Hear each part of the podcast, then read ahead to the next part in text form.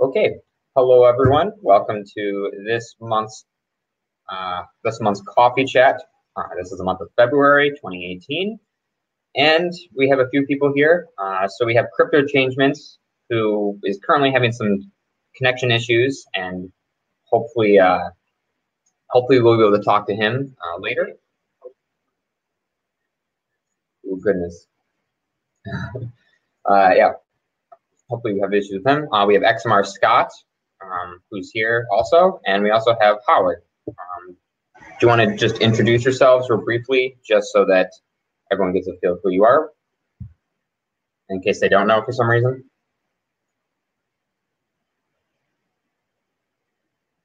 Howard, you can go first. Uh, you're muted though, so unmute yourself and then.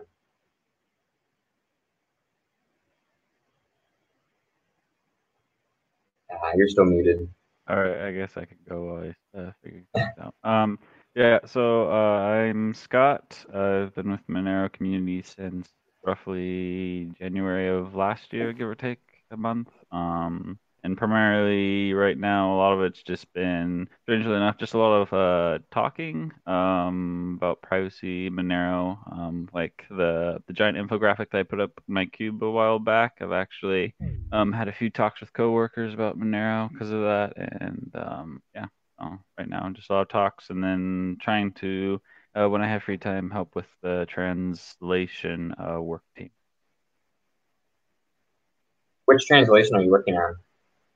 Um, well, I so right now it's the guides. I'm trying to make a more beginner friendly, like picture oriented guide because in theory, um, not everyone necessarily speaks English, so pictures are kind of more universal uh, in that regard. Um, but I, I contributed to the, the Japanese translation, so I think it was mostly done. I only contributed like 60 lines, so not too much. But... Which, speaking of which, I probably need to see if there's any new lines for the, the update coming up in March. Awesome, cool. Yeah, I know we're all looking forward to the latest uh, GUI release, including all the new languages in there, um, because I know that there's a lot of work that's gone on the back end of that. So I'm looking forward to it. Okay, Howard, your turn. Hi, I'm Howard, and I've been Uh, well, I'm primarily an open source developer, and I've been working on a bunch of little things around the Monero code base. Um, I'm the author of LMDB, the database engine that uh, Monero uses to store its blockchain. Uh, one of my ongoing projects right now is adding some enhancements to LMDB so that we can use it as an encrypted data store for the Monero wallet. Awesome, cool. And I, I'm going to link for everyone um, that's watching the live stream the talk that you recently gave. Um, do you want to speak a little bit about how you chose what to speak about when you were discussing Monero to these uh, at this technical conference? Um, well, I was trying to give you know a, a general overview of cryptocurrency because a lot of the I mean, a lot of the larger software development community hasn't really been exposed to it yet. Uh, so that was the main thing. And then, uh, you know, I tried to base the talk in terms of Bitcoin because that would be the thing that people are most likely to be familiar with. And then from there, it was just a compare and contrast between Bitcoin and Monero to show, you know, where Bitcoin falls short and where Monero identified their problems and solved them. Yeah, I, I watched it. Did you end up watching it, XMR Scott? Or Scott? Uh, no, I haven't seen it uh, yet, so I'll probably watch it after this. Yeah, um, I, I, I, watched it. I, I, I think it was very well received in the community, uh, or at least on Reddit. People seem to really like it. Um, I'm glad that they were able to have a recording so that people can see it later. Um, and I don't know, I, I, just really enjoyed watching it. So I appreciate you taking your time to go speak about at those conferences. Well, thanks. Yeah, it was uh, it was definitely well received in the conference. It was you know one of the most uh, heavily attended talks uh, of the entire weekend. So yeah, I was pretty pleased with that. Awesome. Okay. Um, let's see. Uh, does anyone have anything interesting that they just want to talk about? I guess.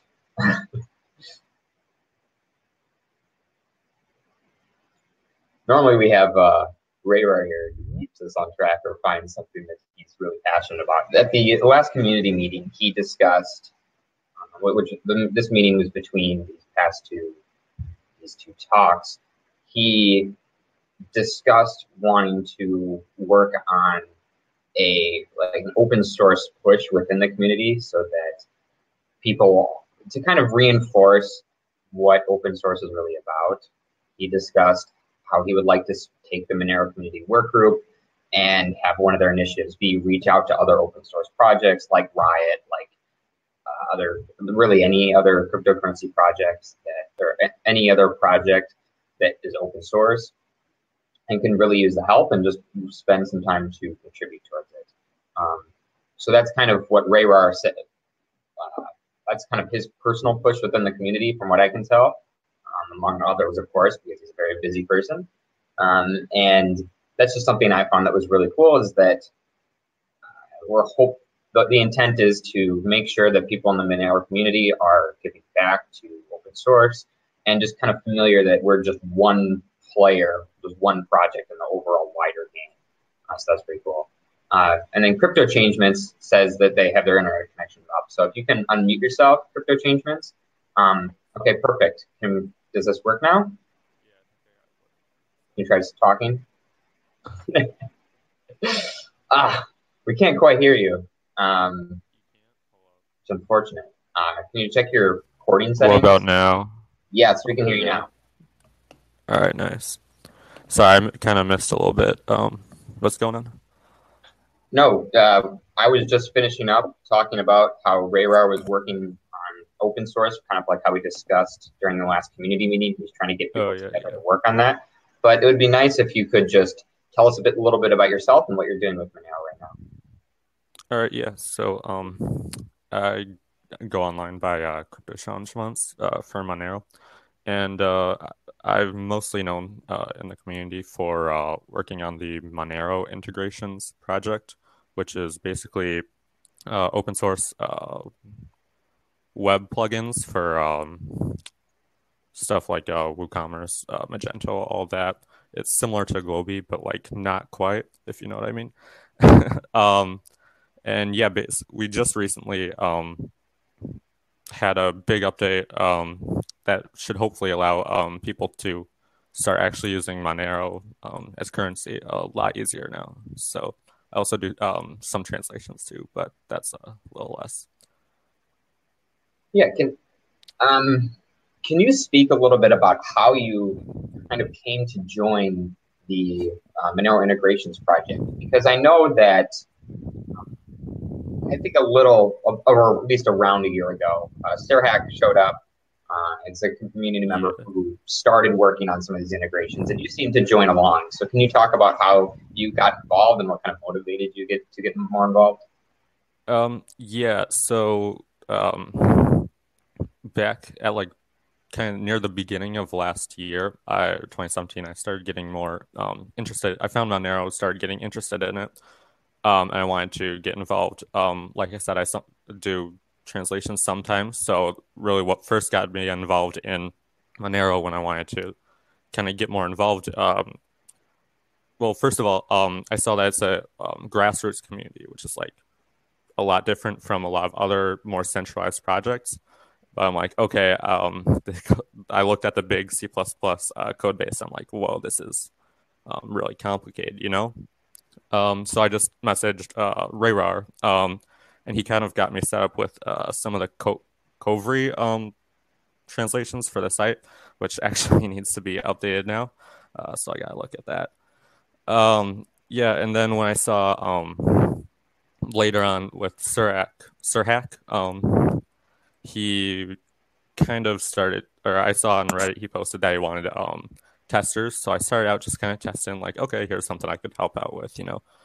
Um, and then as we found bugs, okay, I started like debugging and got more involved, more involved. Um, and then eventually, uh, as my kind of, I started realizing like, okay, uh, these features would be nice, and I talked to him, and I just kind of like started um, making pull requests and stuff like that. Um, and then yeah, we started. Um, now we've been working together on the, that project for quite a while, and yeah. Okay, uh, for those who are unaware, can you talk about um, so uh, can you talk about what plugins that that uh, Monero Integration provides and what you've kind of been in the process of working on? Um, yeah. So um, for I don't know people that don't know, I guess um, there are all kinds of like uh, content management systems that people um, who run eShops use. A lot of the most popular ones, like I mentioned, are like uh, WooCommerce and WordPress. Um, Magento. What is it? We're working on one for OpenCart. Um, so this way, um, now there's all kinds of like plugins and stuff for these. Like you can download a plugin for PayPal, Stripe, all those um, major processors, right? Um, so what we aim to do is basically set up like all you have to do is download this link or download this plugin, right? And then put in uh, like your address and your view key uh, to verify that uh, translate or transactions come through, and then uh, from there, it's the merchant doesn't really have to do anything else. Um, people will be able to see that you want to get um, that you can pay for with Monero on that site, and then it'll show for people they could um, once they pay with it, it acts just like any other um, payment processor, right? So um, then once the payment has been received uh, and you can see it on the blockchain, then the merchant gets the message that everything's gone through. They can ship their um, product or whatever it is, and then that's that. Awesome. Yeah, thanks for your explanation. Um, I know that some people maybe they've at least heard of GloBee before because there's been a lot of the press around yeah, yeah. Reef and others.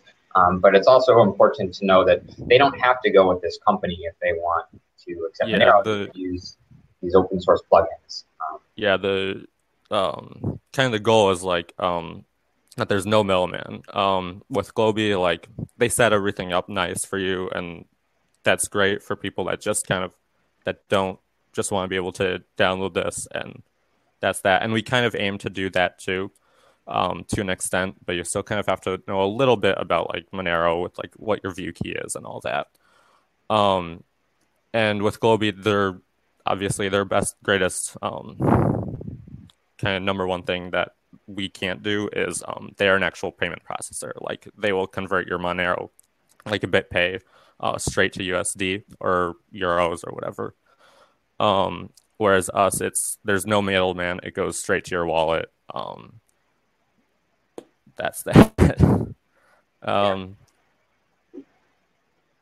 and also, I think what um, kind of inspired SerHack was like at when this project first started, like GloBee wasn't even really a thing, right? It was still Paybe in their private beta.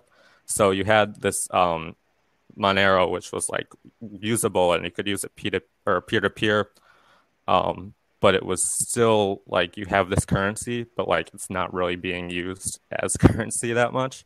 Um, but now with between um, and Monero integrations, uh, hopefully we'll see a lot more um, people actually using it.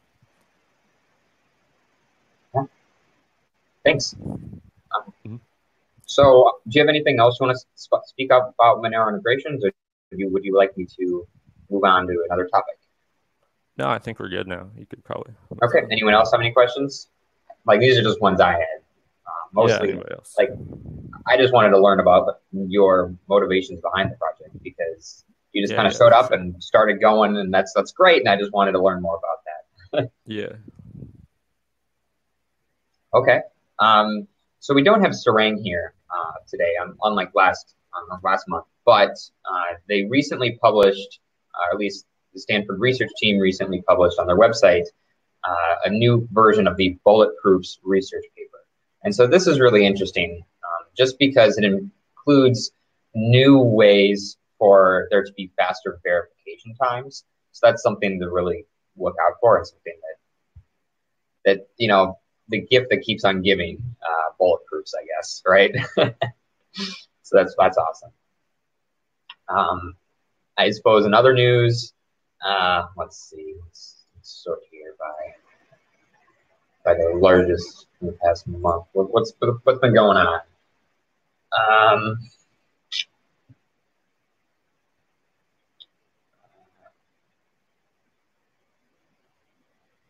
that's moving closer to release. Uh, I'd make sure to read the dev logs. Uh, you don't need to be too technical to just want to look at the dev logs and see what is generally going on in development.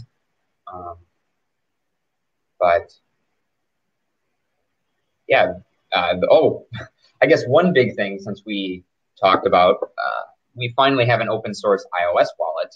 Um, I don't know if anyone that's, really taken a deep dive into the code yet, but it's nice that we actually have uh, a Monero dedicated uh, you know, iOS wallet for people to use. So there's both Cake Wallet and X Wallet. Cake Wallet has all their code open source now. Um, they've been very communicative about the updates. It's pretty easy to use. X Wallets, um, I believe they still need to update their latest set of source code. So, like what's on the source code page doesn't meet what they're actually running in their application versions. And I believe they're also reworking their actual payment sending system, or at least they uh, they said that they would, because um, because there was a large criticism about how it sent funds. There were large privacy leaks. So I'm glad that they've at least come around to changing how they send transactions so that they're not compromising the entire network. Does anyone else have any comments about how this whole thing went down? Any other perspectives related to X Wallet? Since we've kind of had this chaos go down in the past month, is kind of a good way to say it. I, I, didn't want to comment directly on that, but um, just the notion of you know apps for iOS in general, and as you pointed out, you know the X Wallet source code that's been published doesn't match the binaries that they're currently providing on the App Store. Uh, one of the big issues going forward is there there's actually no way to verify ever that the source code you see matches a binary that you got out of the App Store. And um, you know, so personally, I myself, I'm not a fan of Apple or any of their products, uh, but I see this this is one of the key weaknesses in that whole Apple software ecosystem, where you can you, you never have any way to trust that the code you're running is what it claims to be. Mm-hmm. So if someone had a, or at least in someone's model, they did not want to trust that the developer uh, was, or they didn't want have to have the risk of the developer having different binaries on the App Store compared to GitHub or GitLab or wherever it might be stored. Um, is there some way for them to kind of have Apple developer status and then sideload an app? I know there's some discussion on Reddit about that. Yeah, that's you know that's one possibility, but um, getting developer status isn't exactly something that just anybody can do. You know, it's it's a tedious process, and you know unless you're actually competent enough to install the developer tools and uh, and actually run them, which is also not trivial, then you know that's really not an avenue a lot of people can pursue. Okay, so it's it's it's like one of those options that no one will realistically use if they're going to use a wallet. a very tiny minority might do it. Yeah. Okay. Yeah. Well, that's unfortunate. Um, yeah, definitely criticism of their entire ecosystem. Then. yeah. Um, I know with Monerujo, it's not that, that's an Android wallet. It is on the Google Play Store, but it is not yet on uh, F-Droid. So, is that is that a current issue with Monerujo on the Google Play Store? Is there a way to verify that the binaries are the same on the Google Play Store, or is that only an option for F-Droid? I think that's only an option for F-Droid. Um, and so again, uh, you know, unless you compile it yourself, you aren't really sure at this point in time.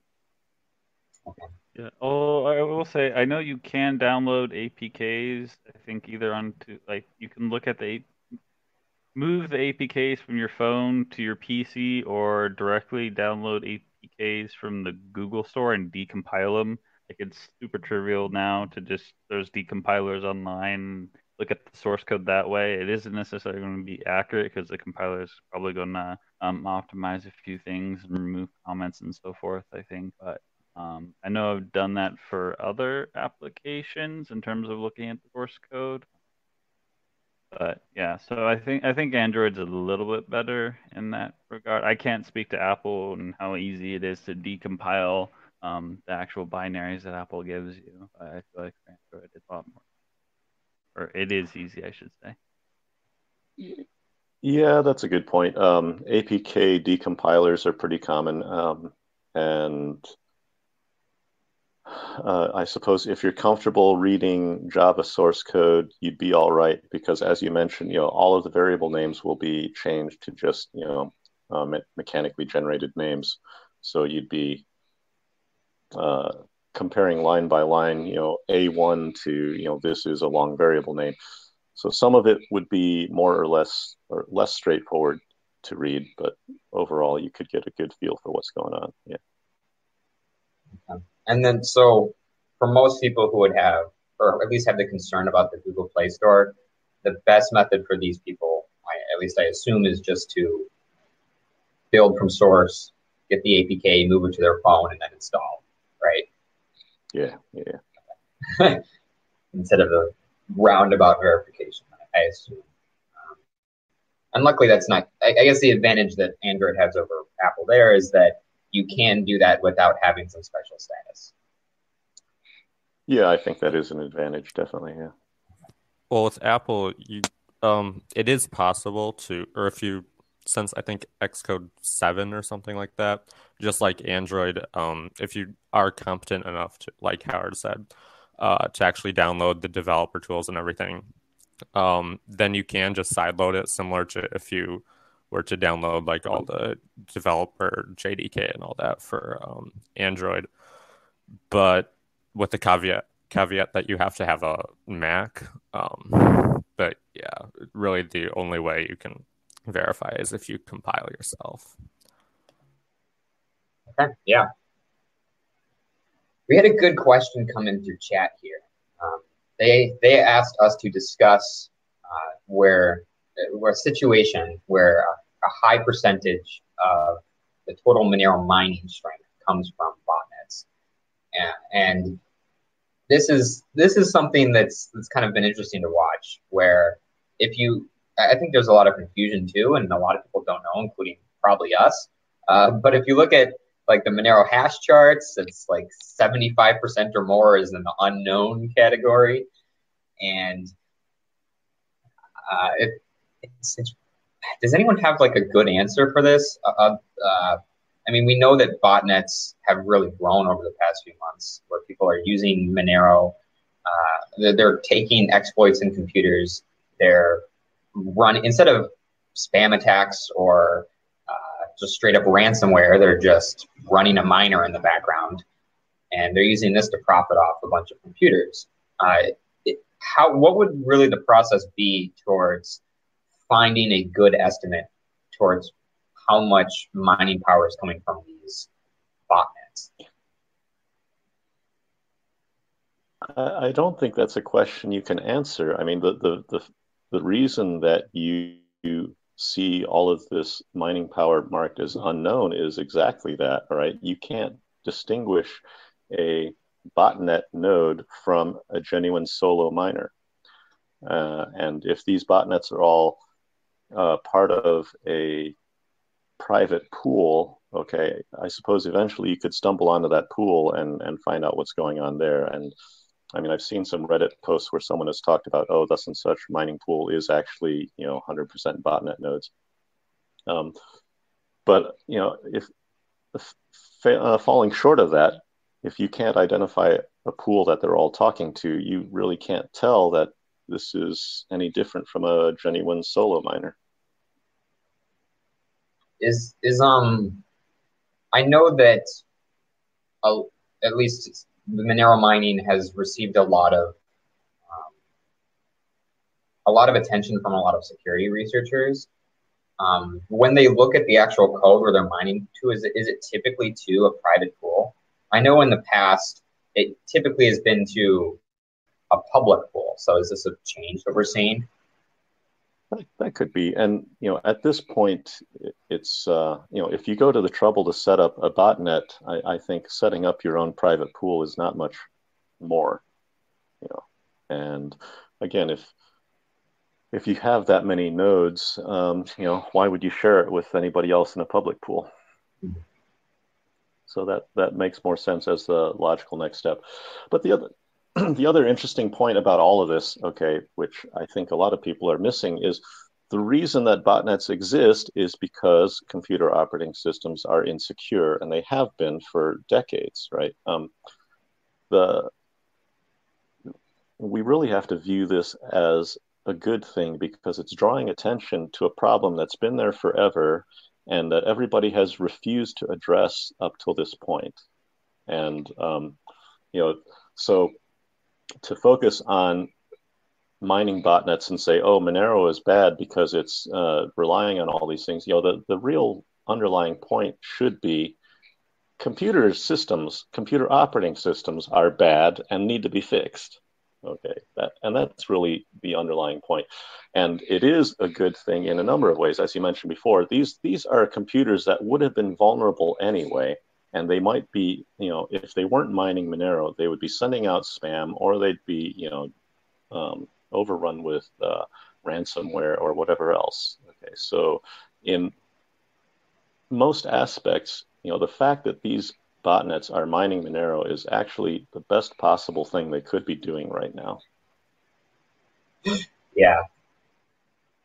Yeah, that's that's I've been working a little bit with the malware response work group where we're trying we're working on getting resources on the actual Monero website for people to uh, have have some way to, or at least have some education in terms of how they can remove unwanted mining from their computers.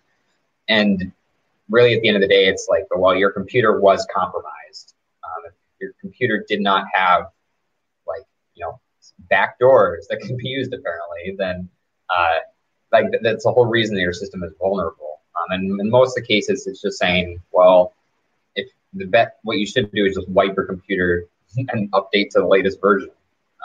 Um, it's really the ultimate response you have to give people. Um, and I know it's kind of a hard sell, and I can at least see why they would be upset that someone's using Monero in this way. But I, you're right that it totally isn't like it's not like Monero is going out infecting computers. It's these computers are being left open. Uh, they're they're not being updated with their, their security is not being updated, and then people are just taking advantage of that. And um, hopefully, it will encourage people to update faster. Um, we'll see, though. I, I, mean, I imagine there always will be people that don't update or neglect their systems. So yeah, that's that's the other danger is that um, people are so used to, for example, Windows sucking and their computers being slow all the time that they may not even notice that a miner has slowed it down even further. And I, I think that's probably the biggest danger now. Um, and it's interesting also that you know even if you aren't going to stay up to date with your patches uh, one of the easiest things you can do to prevent being taken over by a botnet is just to run your own miner, because then the botnet won't have any CPU left over to use for itself. okay, yes, the official Howard way. You just avoid botnets by running your own CPU miner. It'll work. that, that is one way. That is one way, I assume just like a, an arms race within your computer to who has priority over your CPU. There we go. Exactly.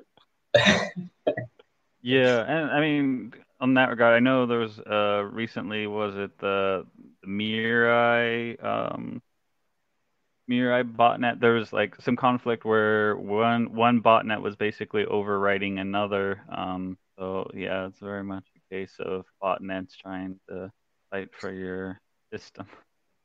Yeah, see, if we were running a botnet, what we would do is we would infect these computers and then secure them so that no other computer, no other botnet can infect them.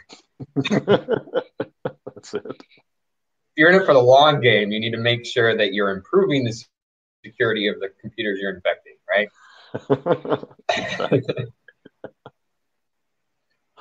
yeah, that'd be, that'd be funny. I'm sure that's the next step is ironically people improving the security of the computers they infect. Hey, that would actually be a good, you know, sales pitch, right? The the new Monero anti-malware program. Let's just use this malware to fix your computer from being vulnerable to malware. next botnet that goes out to remove botnets. right. I think the ideas happened before. yeah.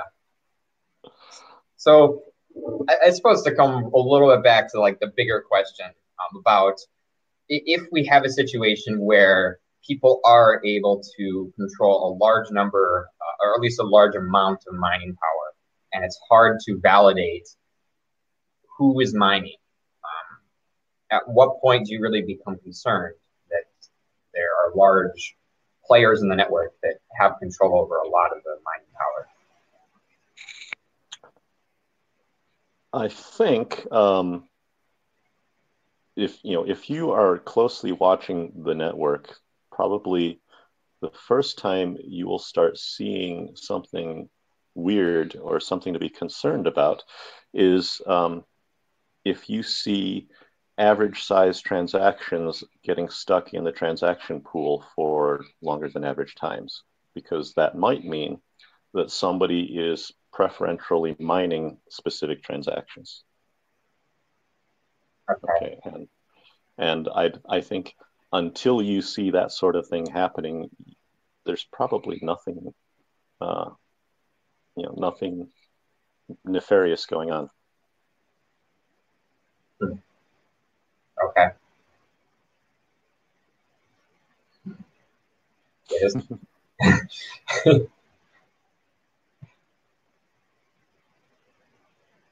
I'm just trying to think of some ways where hopefully we can get some more information, like to get a better picture.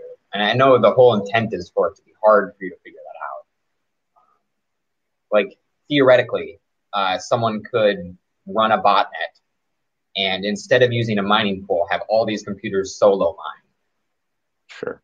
And then how would you really know how much hash power someone has and what computer is a botnet and which isn't? And that, Well, that so- becomes even more difficult. Right? Yeah, you you're not you're not going to know, you know, even an estimate of how much hash power they have, but um, you know, the the goal of having all this hash power is to be able to control, uh, to decide who gets mined when, right?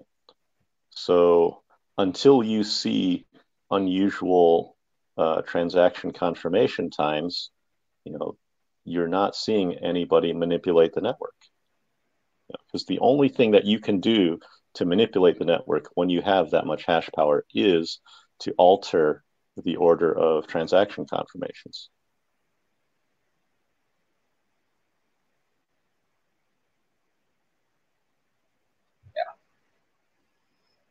That- That's yeah. yeah I, I, I understand how you're i understand that perspective it's it's just I, I suppose that's the only answer is that you only know someone is capable of an attack if they're actively trying to attack if someone is just passively sitting on a lot of mining power there's no you can try to have some indicators but if they're smart there should be no way to know Right. And I think it's important to understand like the motivations of people running botnets as well. At least if their end goal is mining, they're not particularly concerned about being malicious usually. Or at least I would think they're more concerned about expanding their their network and being able to mine more and ba- basically gain more profits. They don't really care about maliciously manipulating transactions in theory. Right. Yeah, well, one concern I have is if we know that they're, you know, first and foremost financially motivated. Um, so if there is some financial gain for them to be able to manipulate some transactions, it might be possible to see that. Now, granted, at the same time, they'd be tipping their hand when they do that. So, yeah, exactly. It's. I mean, they they'd be tipping their hand, right? Yeah, and, and as we said earlier, like there's multiple botnets. It's not primarily just one malicious actor out there. It's multiple trying to um, yeah their own network to sell to people or mine or do whatever. Yeah, I think the the reassuring part is that other people are still normally mining, right? And second is that there are a lot of botnets. Decentralized botnets. We go. Yeah. Okay. Yeah. Thanks. Thanks to the chat uh, for that question. I'm glad we had some conversation about that. Um, I know it wasn't really a resolution, really, but uh, the, the network is literally built so that you should not be able to know that info. So it's hard. um, I know. So for what it's worth, and we can all take this with a grain of salt. Um, Fire Ice, who runs the uh, XMR-Stak miners, or created the XMR-Stak miners, and receives income from people who donate when they run their mining systems. Uh, it's automatic. Ideally, if an attacker was smart, they would easily just change the source code, compile, and have nothing to do with this person. But he claims to have some info related to having at least having a greater insider info compared to who's running the their miners. But again, I I think that's just remote. Like that's super speculative, and I don't think I, I don't know if there's any correlation there at all. Even it's hard to say. The thing is, like, if you're running a botnet, like you, it shouldn't take you that much more time to just compile from source with that little piece of code taken out. Yeah, especially if they're making a few extra percent, I'd be I would be surprised if botnets were not changing one line of code before compiling. um, yeah, that's, that's interesting. Okay, anyone have something to talk about beyond mining?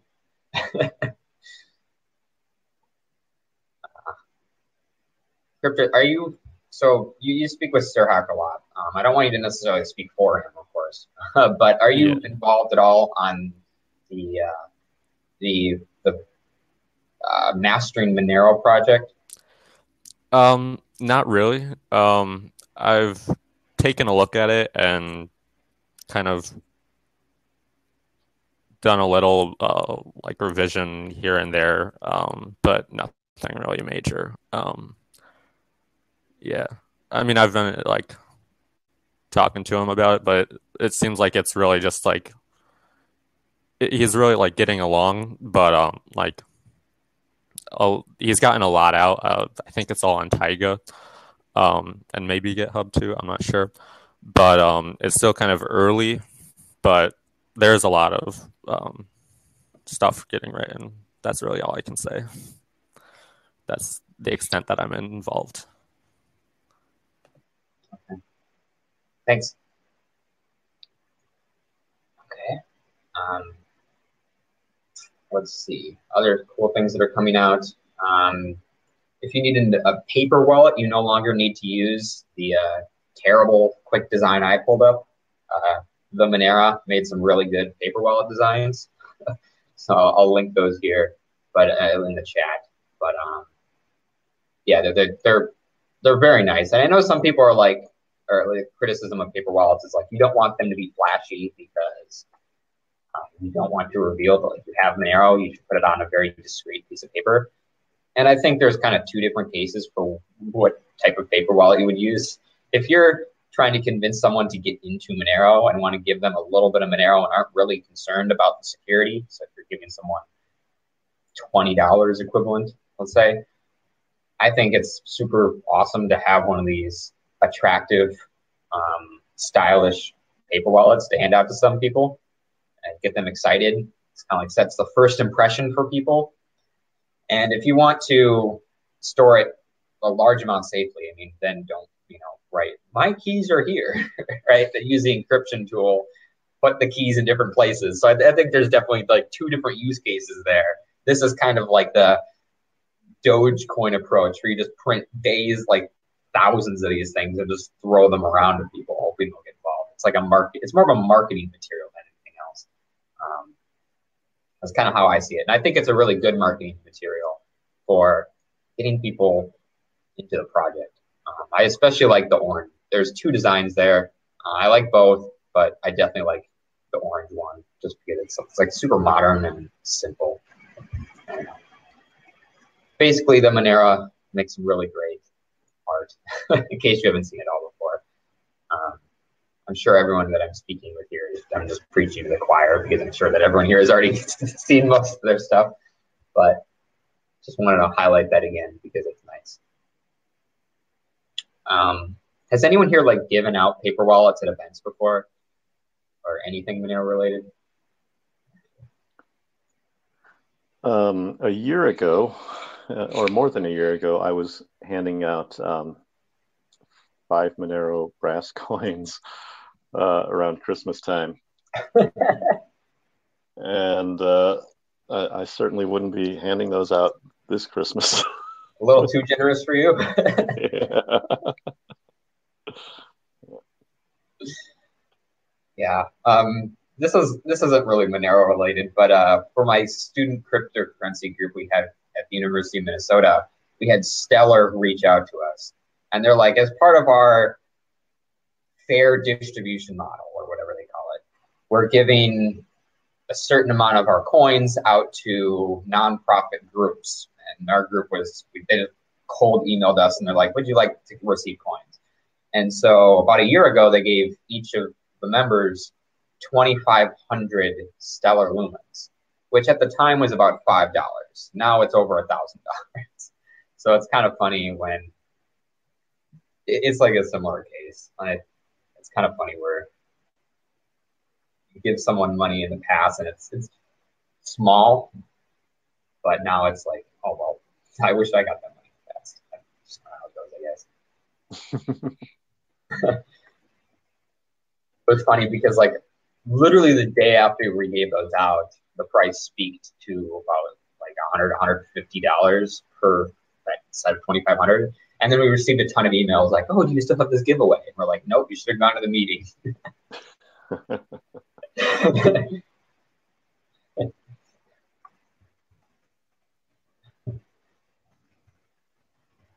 um, uh, let's see. We were we have about ten minutes left. Um, any other any other big changes on GitHub? Uh, do we know when the actual code freeze is coming up? Um, I know it's scheduled for like the next few weeks. Yeah, it should be coming up really soon because uh, I think we're targeting the point release, bef- you know, by the very beginning of March. So, yeah, really soon now. Okay.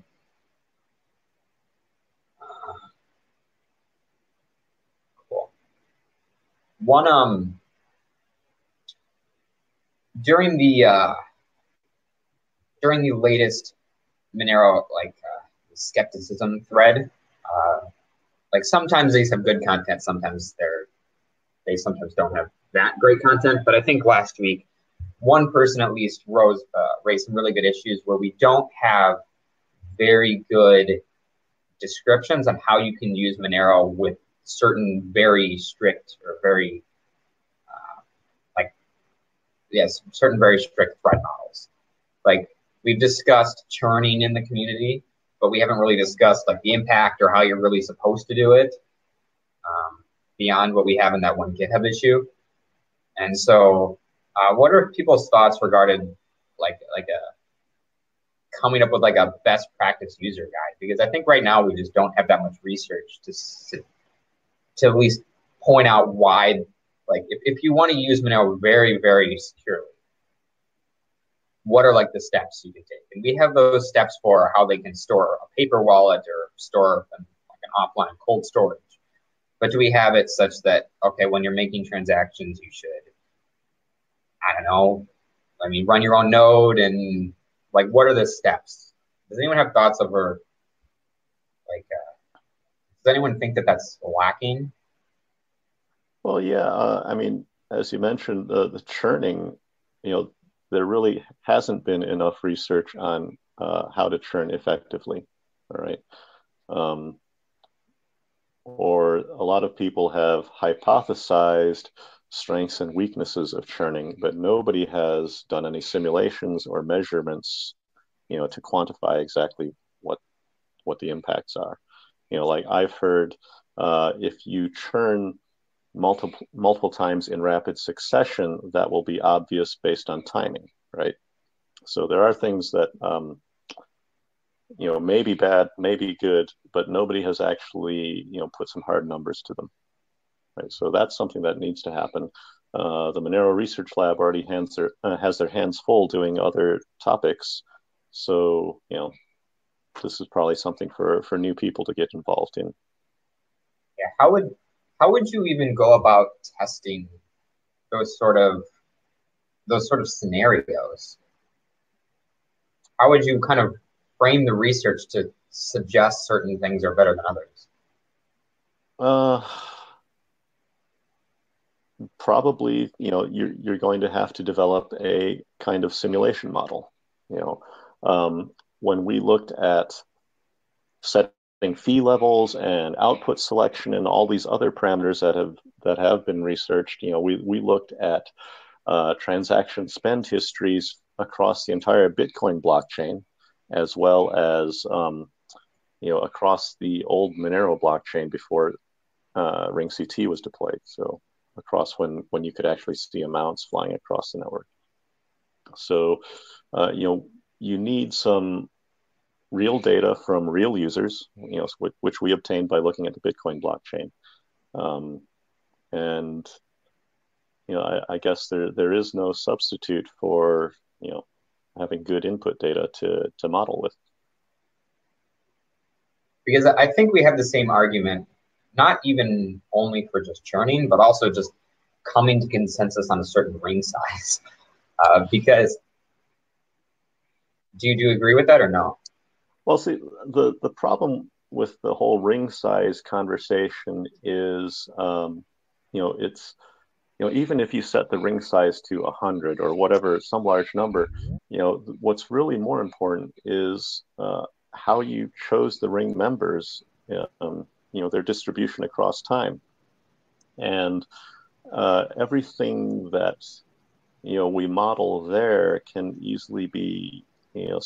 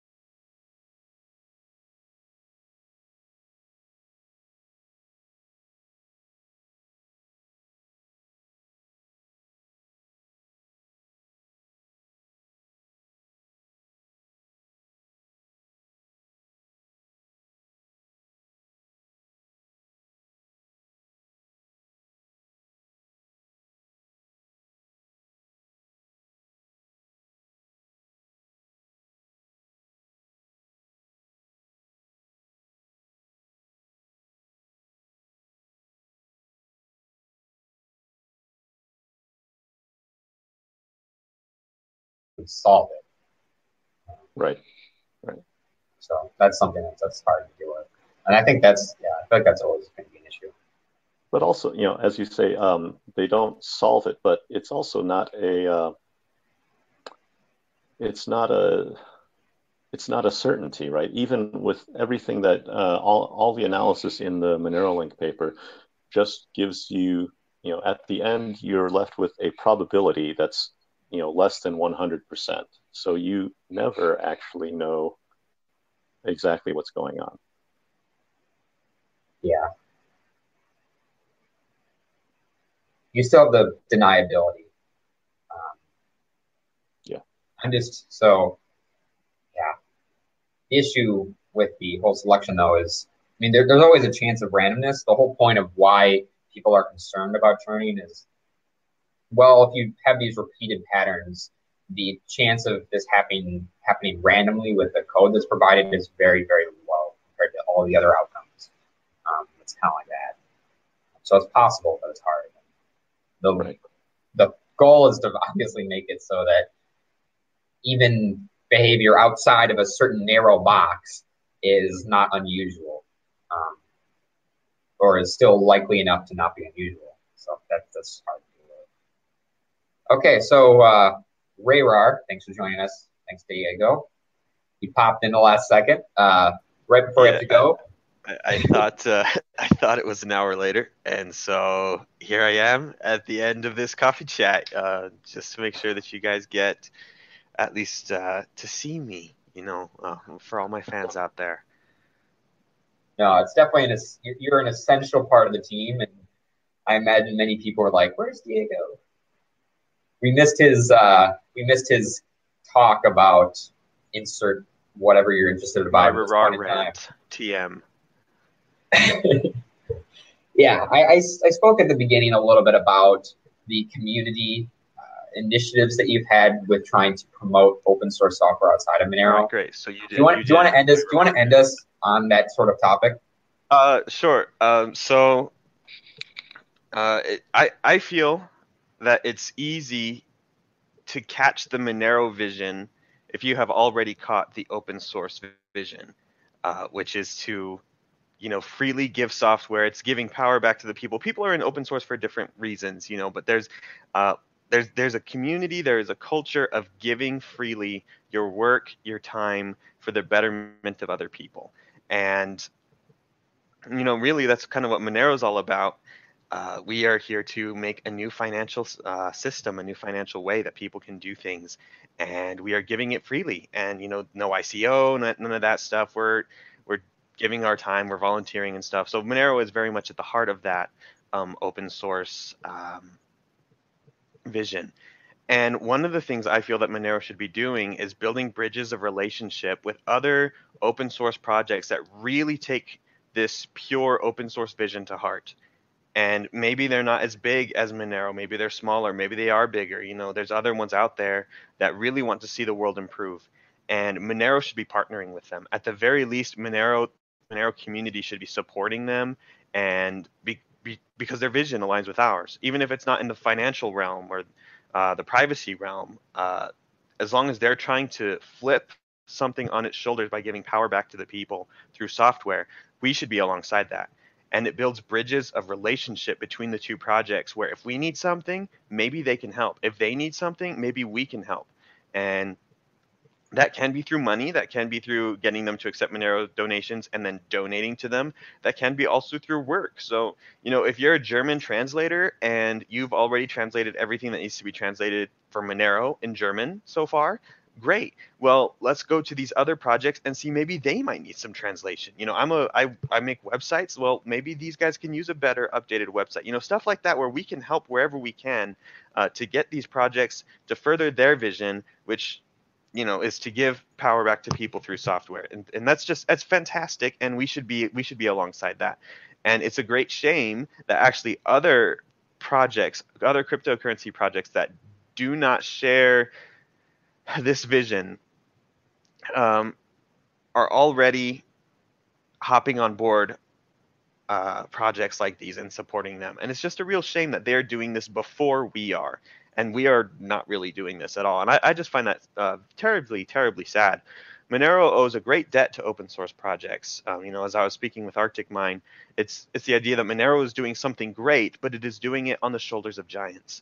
And those giants that came before us are other great open source projects and open source as a whole. And Monero owes a debt to those people. And Monero owes a debt to those projects. Monero owes a debt to open source. And we need to pay it somehow. Uh, it's our responsibility, I think, and it's the right thing to do. So that's kind of where this initiative is coming from. Um, starting to compile lists, starting to look through different open source projects. So if you have any ideas, you know, if you have any ones that you really, really like and you love their vision, you love their people, uh, shoot me a message. Uh, I'm sure that many of you use different stuff. So that's that's kind of what that's about. Um, sorry to keep everyone past 10 for anyone that is still here.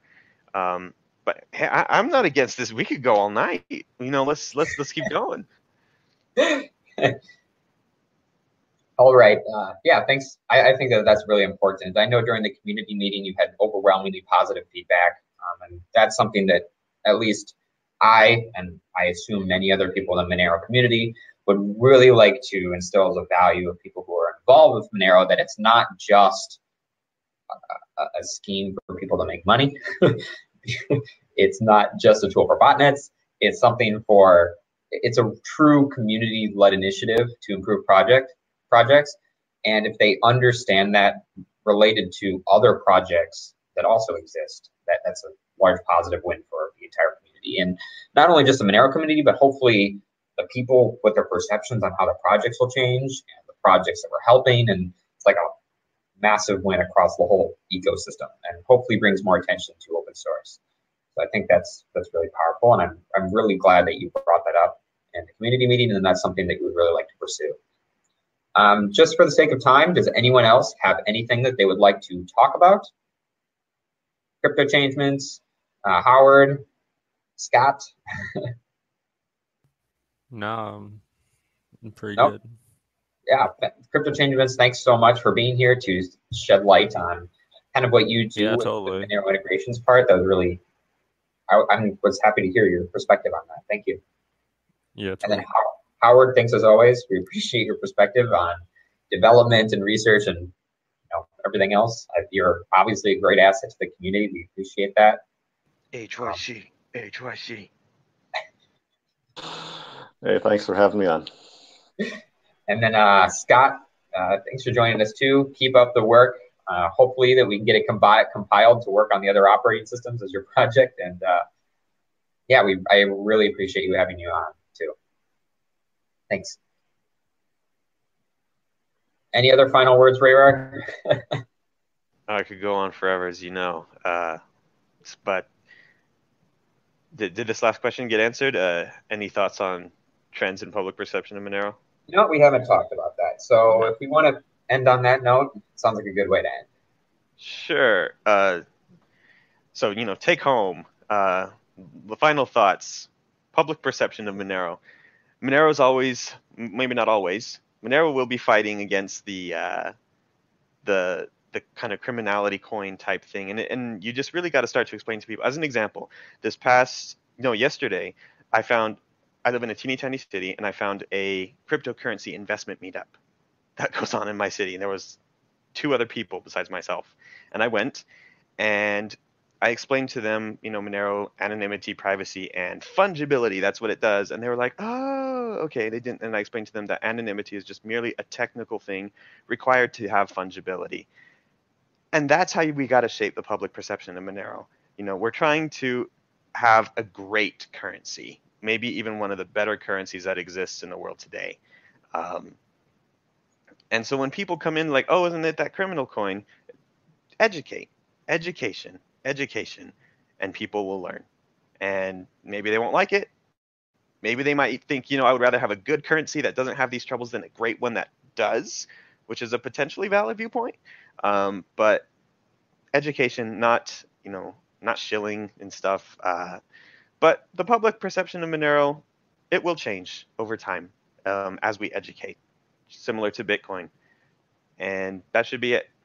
That's it, people. Go home, it's a pleasure having you all here. Sorry I came so late. no, we're always happy to have you on here. That's that's um yeah, I, would say luckily as the community grows, there's a far greater chance that the perception will increase, that Monero will be less associated with certain nefarious actions. If they're like, hey, I'm involved, I know, like I've, I've taken a second to learn that these people truly care about open source, about contributing. This is a community-led initiative for benefits that have been, you know, hopefully communicated effectively. And since I've now been exposed to this, I'm no longer at least perceiving Monero as a tool built for nefarious users. it's a tool built for everyone that unfortunately some nefarious users take advantage of, but really can provide large advantages for everyone. Education is really the number one reason there. Yeah, okay. I mean, just have to just have to agree and reiterate all of that because you know, I mean, that's that's that was the thrust of my talk at FOSDEM, and you know, that's that's the message that really matters. Is you know, we're we're trying to create a great currency, a great tool, and um, you know, you can't have fungibility without uh, the anonymity. That's it. Mm-hmm. Can't have fungibility without fun. Yeah, and I think just to add a little bit more, I think especially as we see like more and more people ad- adopt all these cool things that people are developing for like point of sale systems, we're going to kind of see that fall away because it's going to be more and more the, the broader use cases are going to be for everyday point of sale transactions rather than you know dark net markets. So, yeah. We still have to get there. I agree with that though. Is I mean, as as it becomes easier to use, you. I mean, people really wanted the nefarious purpose as their prime, like the botnet miners or, or, or botnet uh, operators and malicious attackers are going to go through significant effort to infect machines. Um, for instance, they're they're willing to put in that effort. Um, is a normal person willing to put a lot of effort in to make a transaction? It depends. Um, probably not. And so it's important to make it really easy. And so it's like, well, you can either use Bitcoin and have no privacy, or you can use Monero, which is ideally just as easy. Boom, works just as simply. Anyway, um, any last thoughts, or should we all say thanks to our viewers for listening to us? All, I believe, 14 of you right now, 12, down to 12. An so, hour and 10 minutes is getting late for some people. yes um, yeah, thanks again, everyone, for joining us. I appreciate that we're able to do this every month. Um, and yeah, I really appreciate you all taking your time. Right. Bye. Yep. Bye, everyone. Bye. Thanks. Bye bye. Adios.